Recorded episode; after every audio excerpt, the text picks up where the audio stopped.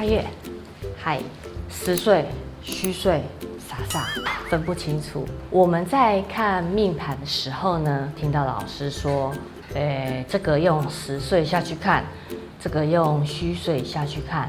好，大部分的命理老师。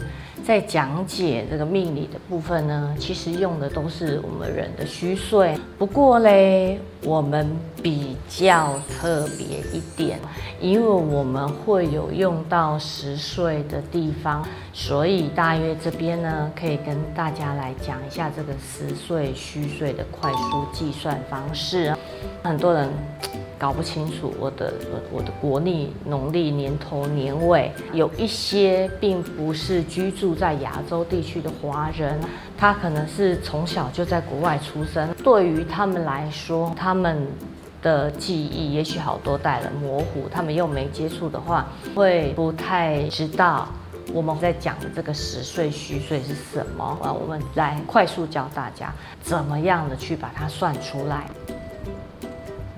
实岁跟虚岁，我们来用民国年跟西元年两种方式来教大家计算。因为我们是用农历的年，没有用自己的生日、节气这些去做切割，所以对于我们的计算方式呢是比较简单一点哈。它直接就是农历的一月一号到十二月三十号，就是我们对一个年度的一个范围。所以我们在计计算的时候，都会用自己的农民历上的那个年去计算实岁或虚岁。正常大概三月到十二月都不会有什么问题。你是哪一年，农民历上就会是那一年。比如说一九七十五年，这个是西元，在农民历上面会出现的对应的这个年呢，它会是民国的六十四年。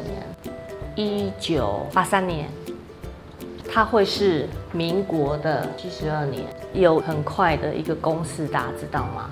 七元年减一九一一，得出来的就会是民国年。对，那民国年呢？三月到十二月基本上不会有什么问题。你去 Google 去查，你的国历跟农历会是同一个年。那为什么说一二月出生的人，你身份证上面标记的是一月，甚至到二月的人呢？他们的生日有可能国历跟农历是不一样，因为大家知道吗？我们的过年啊，常常会落在二月嘛。那过年落在二月的时候啊，就是农历年尾生的，比如说是十一月甚至十二月的朋友。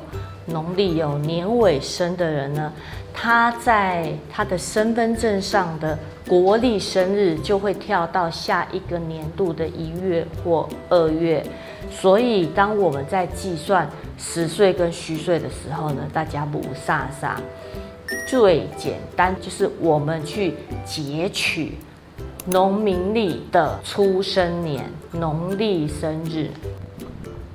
我们的农历生日的出生年下去做计算，比如说一九八三年的朋友，农历哦，大家记得要看农历的一九八三年出生的朋友，有可能一九八三年十二月出生的朋友，他实际上在身份证件登记已经变成一九八四年哈，所以我们现在看的是农历。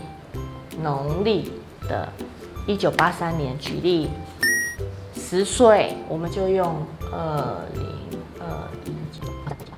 所以，这一个一九八三年出生的朋友啊，他已经三十八岁了，十岁，三十八岁。那虚岁呢？我们统一加一岁。所以呢，一九八三年出生的朋友呢，他的虚岁就是三十九岁。就这样，两个步骤，轻松的算出你的实岁跟虚岁。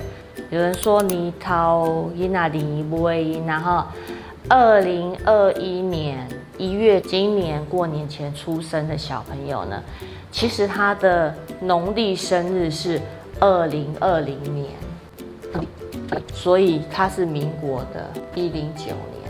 对吧？你们去检查一下年头，二零二一年一月，就是过年前出生的小朋友，其实他的农历是一百零九年出生的，或者是他的西历是二零二零。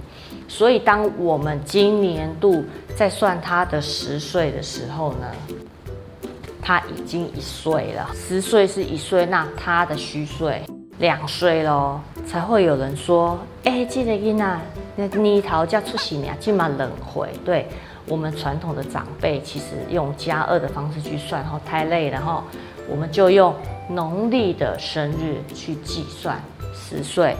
跟虚岁，这样子同学们会算了吧？